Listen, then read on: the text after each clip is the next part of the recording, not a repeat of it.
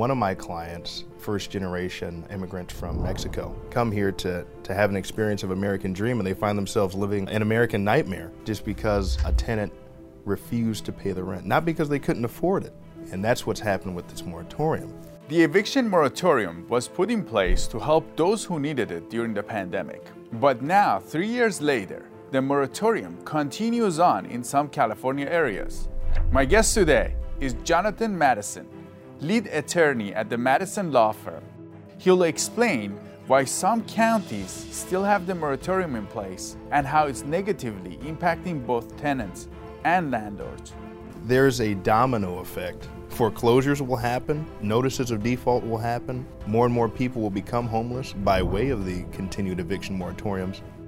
You're seeing people begin to suffer. There's no savior coming. I'm Siyamak Khorrami. Welcome to California Insider. Jonathan, it's great to have you back on. Welcome back. Thank you, Siyamak. Thanks for having me. Always good to see you. Great to see you too. So we want to talk to you about the eviction moratorium. It's in some places it's ending, and some places it's already ended. And uh, last time you were here, you told us that there's going to be a lot of evictions coming in Absolutely. California. What's going on now? Are we seeing that? Well, over the past several months, we've already seen a significant uptick statewide, but particularly in places like San Francisco, uh, Alameda County, which has their moratorium set to end April 29th. And in places like Los Angeles, their moratorium ended, uh, at least a phase out, a phase uh, ended on March 31st. So we've already seen a significant uptick. I won't get into stats and bore you, but just know that the, the number is big and it's going to grow as these moratoriums continue to end. In a place like Oakland, uh, that still has yet to confirm a real date for, for, the end of their phase out of their moratorium, there's estimates that uh, hundreds, uh, perhaps thousands, you know, uh, could be expected to be evicted. So uh, it's it's something we're keeping uh, an eye on, but it's only going to grow. Is the point, Siyamak? Now, is it because people didn't have the funds to pay the rents? What, what, what why is all of this coming? Because uh, wasn't there funding to cover for the rents? What, what's going on? Absolutely. So there was about 4.6 billion dollars advocated to to cover the rents, and now uh, they basically for the people that couldn't pay the rent during the pandemic, right? For the Is people it? that couldn't afford to pay the rent, um, so-called couldn't afford to pay the rent. Some we know that they couldn't afford to pay the rent, and others could afford to pay it, and they just have not. I, I know that for a fact by way by way of my clients, but. Uh, the idea is that you had $4.6 uh, billion allocated, and they've determined that's just not enough. There's still uh, a large number of, of, rents that haven't been paid out there, which mean uh, that a large number of mortgage payments haven't been made, uh, which means that you also have pending foreclosures. Wow. So there's a domino effect, Siyamak, uh, of what happens. And but the long story short is there's not enough money to cover all the back rents, and some of the rents that landlords have lost will never be covered. It's gone. Are there people that you know that they have had mortgage to pay and they they didn't get the rent? Absolutely. Um, you know, one of my clients, uh, it's a couple, and th- this is near and dear to my heart. I mean, these are great people, uh, first generation uh, immigrants from uh, from Mexico, and uh, you know they have a growing family, a two-year-old, uh, a one-year-old, and they had a foreclosure date set for two weeks from now. Wow. And you know, fortunately, we were able to act just quickly enough to kind of get it postponed, right? But they they're in a situation where their tenant, uh, a nurse who's making very good money, uh, just decided to stop paying rent after the eviction moratorium, and it's been about two and a half years of just not paying. And so you have a, a growing family, uh, a gentleman not much older than me, uh, and his wife around the same age. They come here to America to um, their family uh, come here to to have an experience of American dream, and they find themselves living uh, an American nightmare to some extent, right? Just because uh, a tenant refused to pay the rent, not because they couldn't afford it. So they, she had a job. The nurse, they had a job. They had the, she, had the income. She's had a job the whole time, and um, it's unfortunate. She just, at some point, just decided to stop paying the rent. And when uh, my clients confronted her about it in a nice way, they said, "Hey, we're willing to work with you. We just want to pay the mortgage." Right? They even put it in context. What happens if we lose the home? And she said, "Well, the law is on my side." So it's it's it's it's people like that that that kind of you know, give us a different perspective of the moratorium, if you will, because the moratorium is not all bad. You know, we want to be careful in talking about the moratorium. It's, it's helped a number of people as well, um, especially in the wake of the greatest pandemic we've seen since. Uh, uh, 1919, the Spanish flu. Yeah, right? and everybody, everything shut down, so people didn't have incomes. Right. For for a few months, it was very chaotic. You never know, you didn't know what was going to happen. E- exactly. So it served a purpose.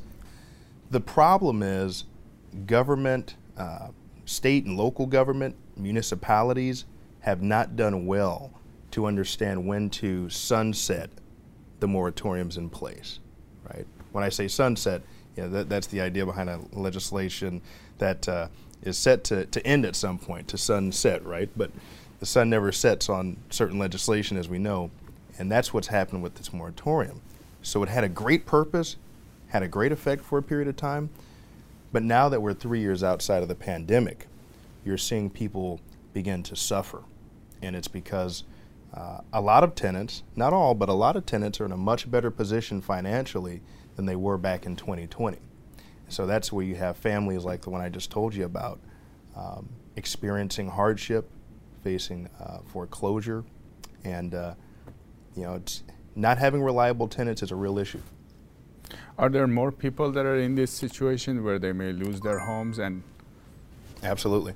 Um, I have uh, I have a client who has had a tenant living in his property uh, since March of 2020. The first phase of the moratorium statewide enacted, March 1st of 2020, I believe. Tenant stopped paying rent um, and has been able to travel and experience things, travel all over the world over that course of time, uh, makes money, uh, works two jobs, and uh, I've been told his his income is upwards of $120,000 a year, and so it's it's again it's stories like this that that give you another perspective. My client, on the other hand, has exhausted his savings. Um, his credit has gone down significantly Because he can't pay the mortgage, is that? because he can't afford to pay the mortgage. Um, you know, and he's in a situation where probably in the next few months from now, we're probably going to have to start looking at kicking back another uh, foreclosure date, right? Wow. And and if I could just briefly add to that, I think one of the biggest issues here is at some point during the moratorium, back in 2020 or 2021, you had uh, a system in which the government would come in and sort of help out uh, the landlord, if you will, pay the mortgage so that they wouldn't default on their mortgage that applied to certain banks and whatnot. Those protections are gone. So if a, if a landlord is not getting the rent, and by the way, you have certain you know companies out there, you have certain uh, organizations like Radco and whatnot that disperse the funding that's supposed to cover the shortfall in the rents and the mortgage. Well, the problem with that is the determinations for them uh, to actually say no or deny uh, giving that, that subsidy, that rental assistance, well, that's just been determined to be arbitrary and uh, very subjective. In fact, uh, there have been three lawsuits that were filed over the last two years saying that the qualifications, the standards by which are used to uh, say yes or no to an applicant for this coverage, whether it's a tenant or whether it's a landlord, uh, a judge has basically agreed and said, yeah, it seems kind of arbitrary. So you have the situation where, uh, you know, people like the client I was just telling you about just can't afford to pay the rent. The mortgage, right? Uh, we can't afford to pay the mortgage. And um, there's no savior coming. You know, there's no government. So the government didn't. What they were supposed to do this for the landlords. Like what happened? Yeah. They were doing it for a period of time. And at some point in time, I believe it was a year and a half ago, um, they basically said, okay, we're going to set things up such that um, the government will subsidize the rents, right? All the back rents that are owed, whether by, by a payment to a tenant or a payment to the landlord. Either way, the landlord was eventually supposed to get the rents, right, so that they could pay their mortgage. The problem is, there's twofold problems. One, many of the tenants will use those funds on things other than the rents. So they got the funds and they didn't pay the landlords. Yes. Wow. Receive the funds. It's not always the case, but many of my clients have tenants that have received funds. Even though they had other jobs. Absolutely. Had other jobs. They received the funds, used the funds on something else, and uh, the landlord is, is left uh, with nothing more than an option to re- report a fraudulent you know, deal here. And that, that ultimately doesn't pan out for the, for the landlord. They're still stuck uh, trying to pay the mortgage. So And some cities are still, you mentioned Oakland. Uh, there was a protest there. You were there in the protest. Can you tell us what's going on there? Absolutely. Uh, the protest was just, uh, I actually think it was just a, a great thing.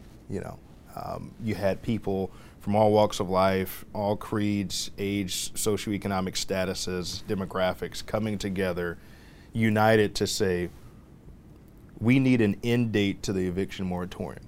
They weren't saying, oh, it needs to be over yesterday. They, they were just saying, give us a date, right? Um, there's an old proverb that I think applies here um, hope deferred makes the heart sick. And I think you've had a situation where all these landlords have had this hope deferred, saying, you know, city council will say, oh, well, it's going to be next month, it's going to be in a couple of months, we're going to give you an eviction moratorium end date, right? And it hasn't happened.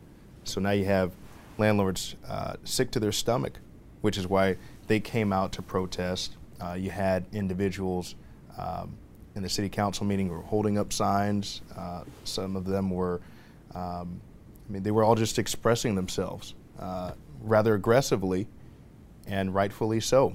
And there was a landlord, a Chinese landlord, that Mhm. actually went on a s- hunger strike, right? Few- Yes. few- it was a few weeks ago. Went on a hunger strike, uh, which was a, a, real demonstration of just how egregious the moratorium is. Uh, it was it, it was significant enough that it reached all kinds of media outlets, and attention was drawn to it, uh, not just because of the act itself, but because there were so many landlords and property owners drawn to, to the message, which is that we need an end date, we need some level of certainty, we've got to be able to pay our mortgages, uh, we've got to be able to uh, feed our families, you know. Uh, I mean, I mean, personally, you know, Siyamak, if I could speak personally to this, the first landlords that I saw knew altogether were my parents, right? Um, in fact, they were they weren't even landlords; they were property owners. They just owned a property, right? They would have dreamed to have tenants, right? but um, I tell you what, you know, we we lived in a very small house in Pacifica. Uh, most people don't even know where Pacifica is. It's just south of uh, San Francisco. But it was a very small house. There was nothing special about that house. I mean, uh, uh, beyond my mother's china cabinet, if anything, right? Uh, but I tell you one thing: I will never forget the value that they placed on that house. Right? My mother and my father worked tirelessly as property owners of that house.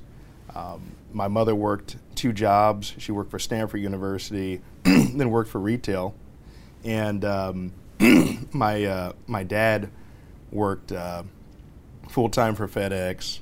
Then he worked as an auto mechanic, and then he somehow found time to do a pizza route, where my brother and I would go, you know, the pizza routes with him. And then around three or four a.m. in the morning, he was doing a paper route Wow. right? Uh, in uh, in certain hotels in San Francisco.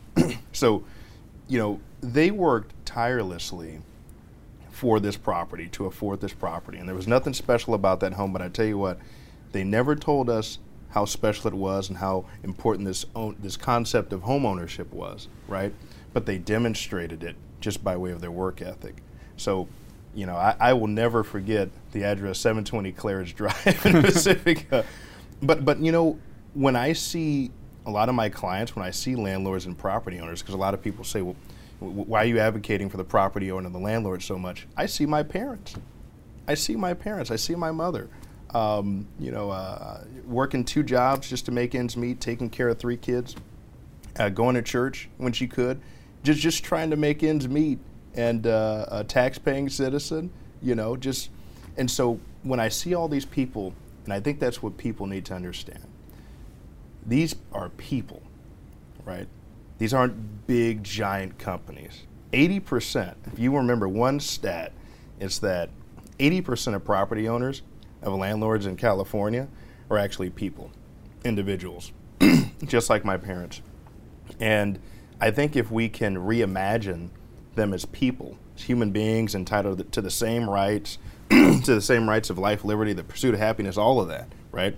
I think you will have less of a demonization and equating them with large, gigantic cor- uh, corporations like Mosser companies or, or Woodland Properties or whatever. You know, and so I, I think if we can get that distinction out of in our minds, we can sort of take away this uh, this sort of demonization of the big bad landlord. Before we continue, we would like to thank Shen Yun for sponsoring this channel. I lived in China for two years and experienced two different Chinas. One is the China we know now, unfortunately with communism. And the other is ancient Chinese culture with 5,000 years of history, strong values, ethics, and morality that has been lost. Shen Yun Performing Arts is reviving this 5,000 years of Chinese traditional culture. It takes you back in time to magical world of ancient China with a unique blend of brilliant dancing, beautiful costumes, and legends coming to life. Go to shenyun.com to find out the schedule and theater information. It's a lifetime experience you don't want to miss. Book your tickets today. Now let's go back to the interview. Do you think these city leaders um, look at these landlords like that? Because there was a lot of the uh, what you mentioned, the event, the, the mm-hmm. protests, and there's all sorts of people from different backgrounds. Do you think the city leaders see it? See that? No, I don't think they do. And unfortunately, I think in Oakland and other places, and th- there's this philosophy in the state that yeah. you know, are these people really understand? Are they understanding? I think the, I'll, I'll be careful and qualified here. I think there are a number of people, a number of people on city councils that don't believe that at all. They don't care about the landlord. They don't care about the property owner, um, and it may just be because um, it's just their perspective they've adopted through their life experiences. Um, but anyone who's been around someone who's owned property understands you got to respect it. it's, it's their property. They've done something to earn it. They're on the hook for when payments don't get made, right? And I, I think, unfortunately, you do have these city council members, mayors. Some are, are in the position that their constituents don't care much about landlords as well, right? So they have to listen to their constituents. But at the end of the day, as Dr. Martin Luther King said, uh, time is always right to do what's right. You say what's right, you do what's right, um, and what's happening to landlords right now is wrong. Do you think these city leaders in Oakland and other places like LA and that they're extending this moratorium, are they concerned that people are going to become homeless? I think they're more concerned uh, of the perception that society has of landlords and tenants, particularly their constituents, right? And I don't think that they're I don't think that they're looking at the longer picture, which is always the battle in big government and small government, um, in local municipalities, which is looking way down the road, right, instead of looking to today and tomorrow. And if you look at today and, today and tomorrow, you're thinking, well, just kick the can down the road on the eviction moratorium. At some point, things will sort out themselves. Well, that's not true. Foreclosures will happen, de- notices of default will happen uh, more and more people will become homeless by way of the continued eviction moratoriums.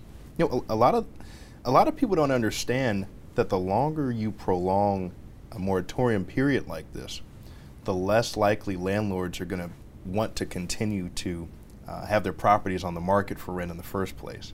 So, the problem that the moratorium was created to fix, in large part, keeping people in their homes. You've heard it, right? See, yeah, keeping yeah. people in their homes so they don't become homeless. I, I, get it. It's it's a logical, it's a logically sounding uh, argument. The problem with that argument is that it doesn't consider the landlords who will take their properties off the rental market altogether. I can't tell you the number of uh, clients that I have that are pursuing the Ellis Act eviction, which is one of the only evictions permitted uh, in spite of the moratorium period. So they would sell. Is that is that how? It, it's basically uh, a landlord's election to take the m- property off the market altogether.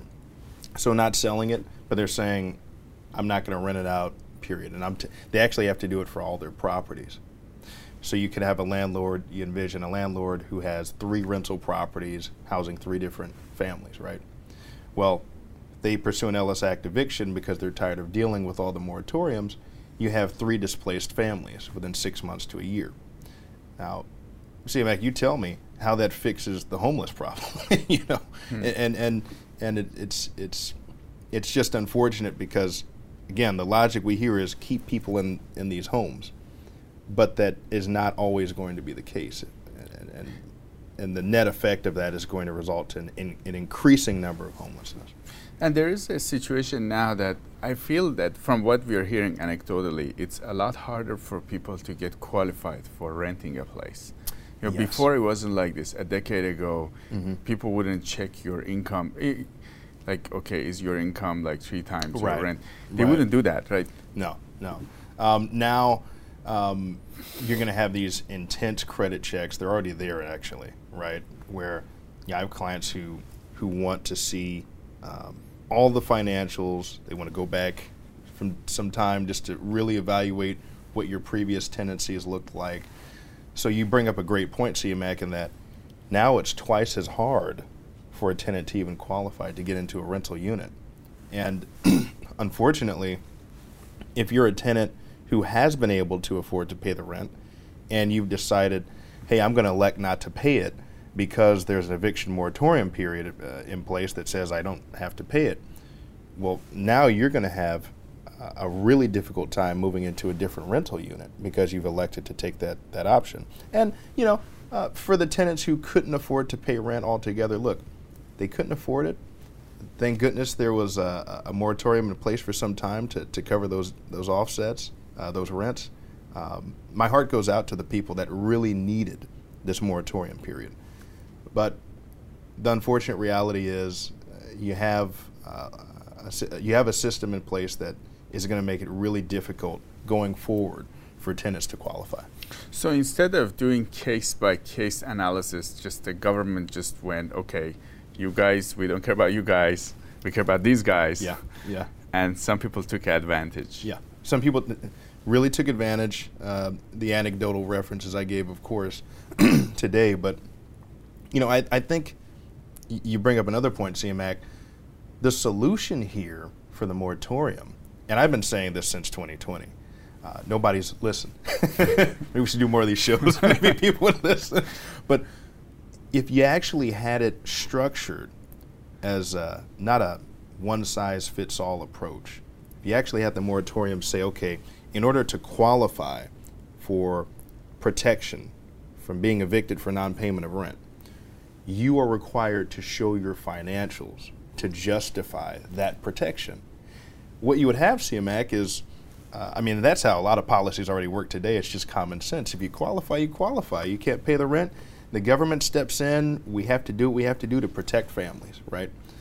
But if you don't qualify, you shouldn't be entitled to the subsidy, right? Yeah, and just take it and not pay others. Yeah, exactly, exactly.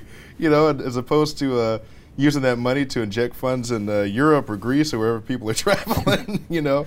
And, and but in all seriousness, I think the solution, and I think you're, you're seeing uh, uh, local moratoriums that are starting to implement that in San Francisco now.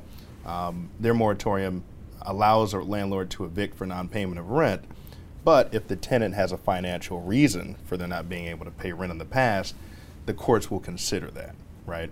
So you have people now starting to adopt that sort of logic, but I think if you had this qualifier, just this standard qualifier to say, hey, do you qualify or do you not, as opposed to saying, hey, if even if you make two hundred thousand dollars a year and you're a tenant and you can clearly afford to pay the rent,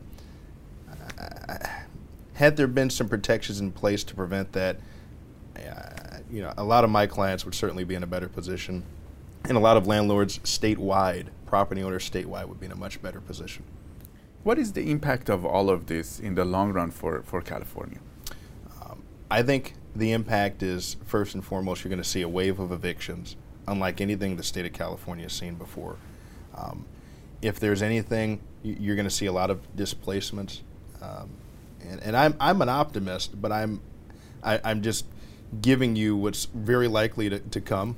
Analysts are already talking about it. People familiar with uh, uh, the landlord-tenant relationships and that dynamic and what's what's transpired over the last three years, they're predicting uh, that a wave of evictions, displacements uh, are coming, and if there's anything reminiscent of what's about to come, you might want to look back to 1990, uh, the period of 1990 through 1994, which was just before the enactment of the Costa Hawkins Act.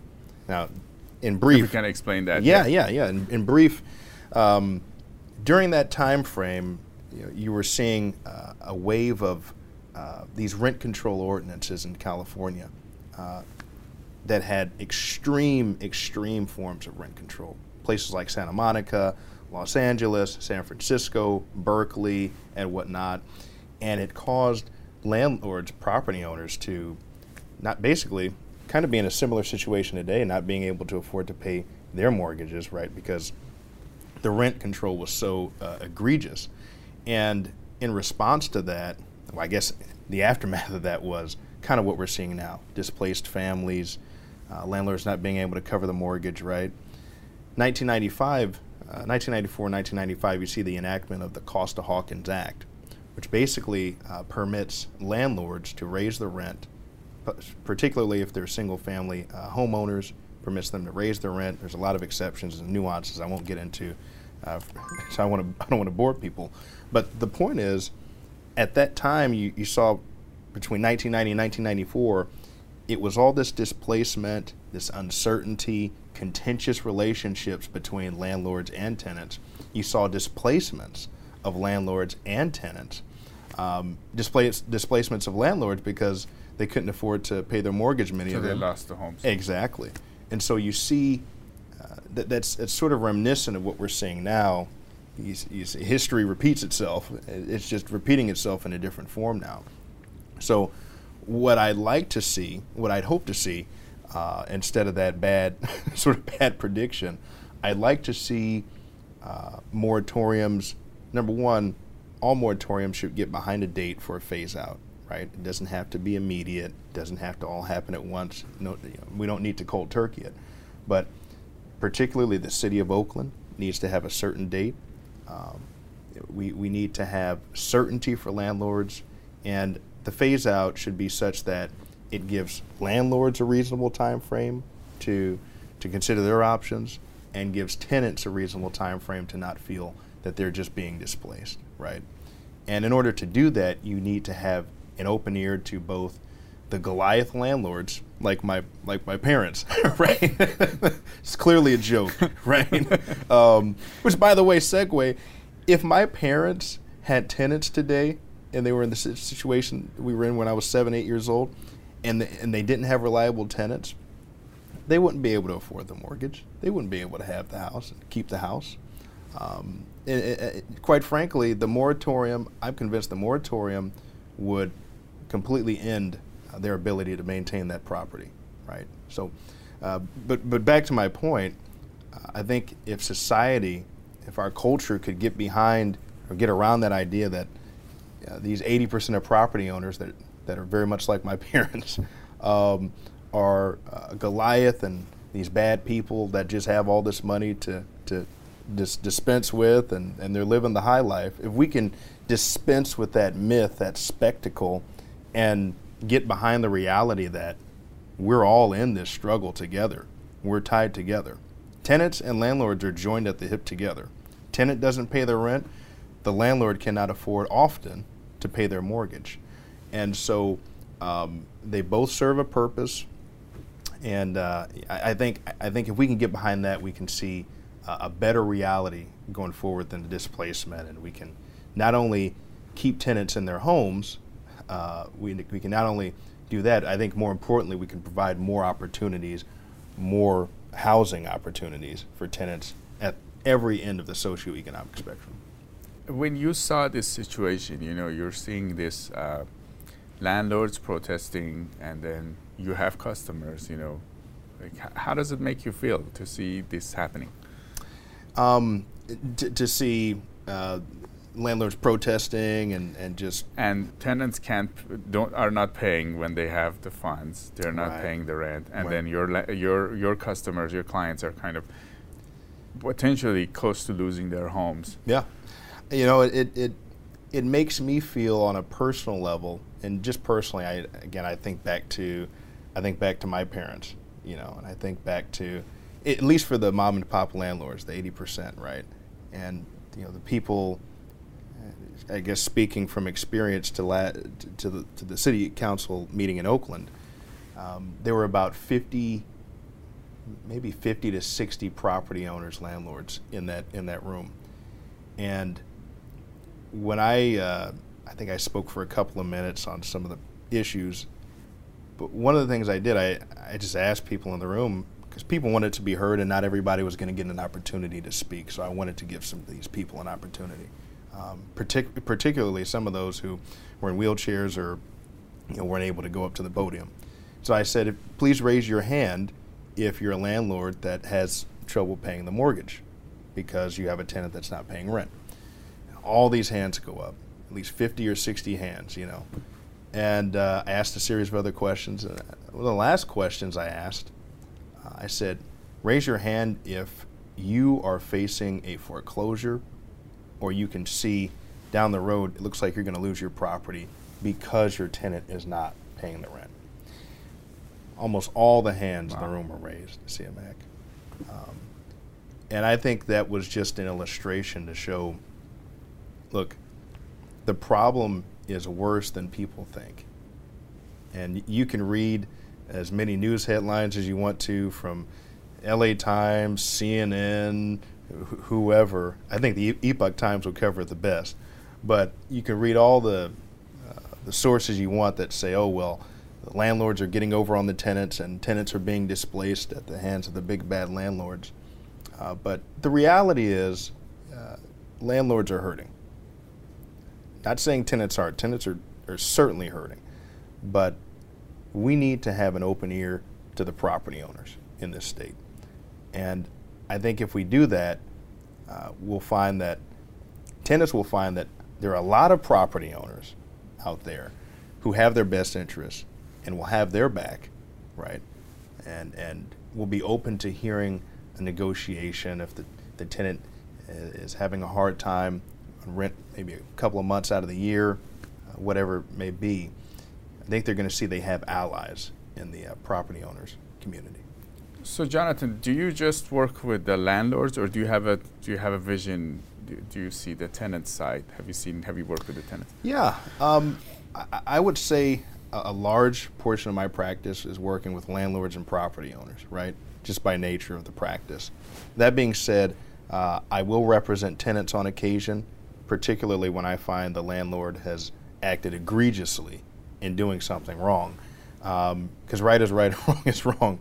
Um, you know, I, I try to live my life by uh, Isaiah, I think it's 117. It says, uh, uh, pursue justice and rebuke the oppressor. right? So, so whoever the oppressor is, I'm trying to rebuke them. uh, but you know, in this case, I actually have a, a class action suit uh, brewing right now, where you have about 60 uh, families in uh, East Palo Alto who are facing uh, constructive eviction, who are facing uh, conditions that not only violate what we call in the state of California the law of the warranty of habitability, which just means um, the duty to maintain a habitable premises, right? Uh, if you walk into their units, they look like third world countries Wow. um, uh, underdeveloped nations, should, being politically correct. Um, you know, there's green mold, there's rats, uh, vermin. Um, the pipes uh, have issues. Uh, the, the recent rainstorm Siyamak that pummeled California, the 19 rainstorms uh, from December to January, completely flooded the entire uh, parking lot area. It's kind of like under underground and so about 40 or 50 cars were completely destroyed. Wow.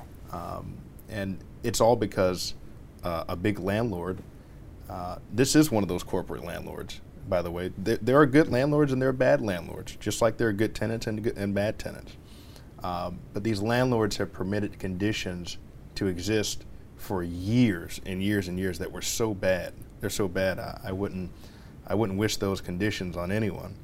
And so when I, uh, when I uh, met representatives of this group, I couldn't say no to representing them because I knew representing them was the right thing to do. Landlords don't get a free pass to treat tenants however you want to, however you want to treat them. You, you, you address these conditions, regardless of the laws and the moratoriums in place. Uh, but I will, I will just briefly say, um, I won't blame the eviction moratorium for putting them in this position to do that.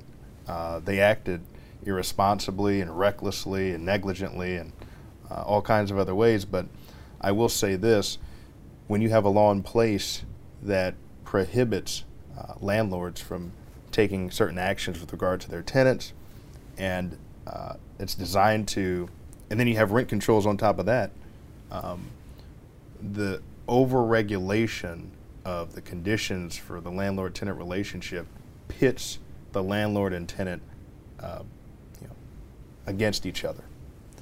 And so uh, you have a situation like this where uh, some might call me a landlord or a property owner attorney. uh, I have to take this, you know, because it's the right thing to do. And so I, I would just say that it's equally important for landlords to treat their tenants in a decent and respectable fashion. Um, I think that sanitary, you, we have this debate going on right now. There's people that are calling housing a human right. I think that sanitary, clean, uh, habitable conditions, that, that, that's a right for sure. People have a right to, to live in, in, in, in decent conditions. Jonathan Madison, lead attorney at the Madison Law Firm. It was great to have you on California Insider. Thank you, Siyamak. Great to, great to be here.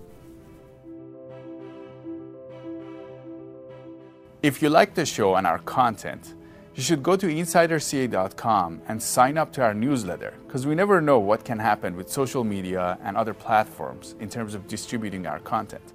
If you'd like to come on the show and be an insider, you can reach out to us at cainsider at epochtimesca.com. Again, it's cainsider at epochtimesca.com. We would love to have you on the show to tell us what's going on in your field in California.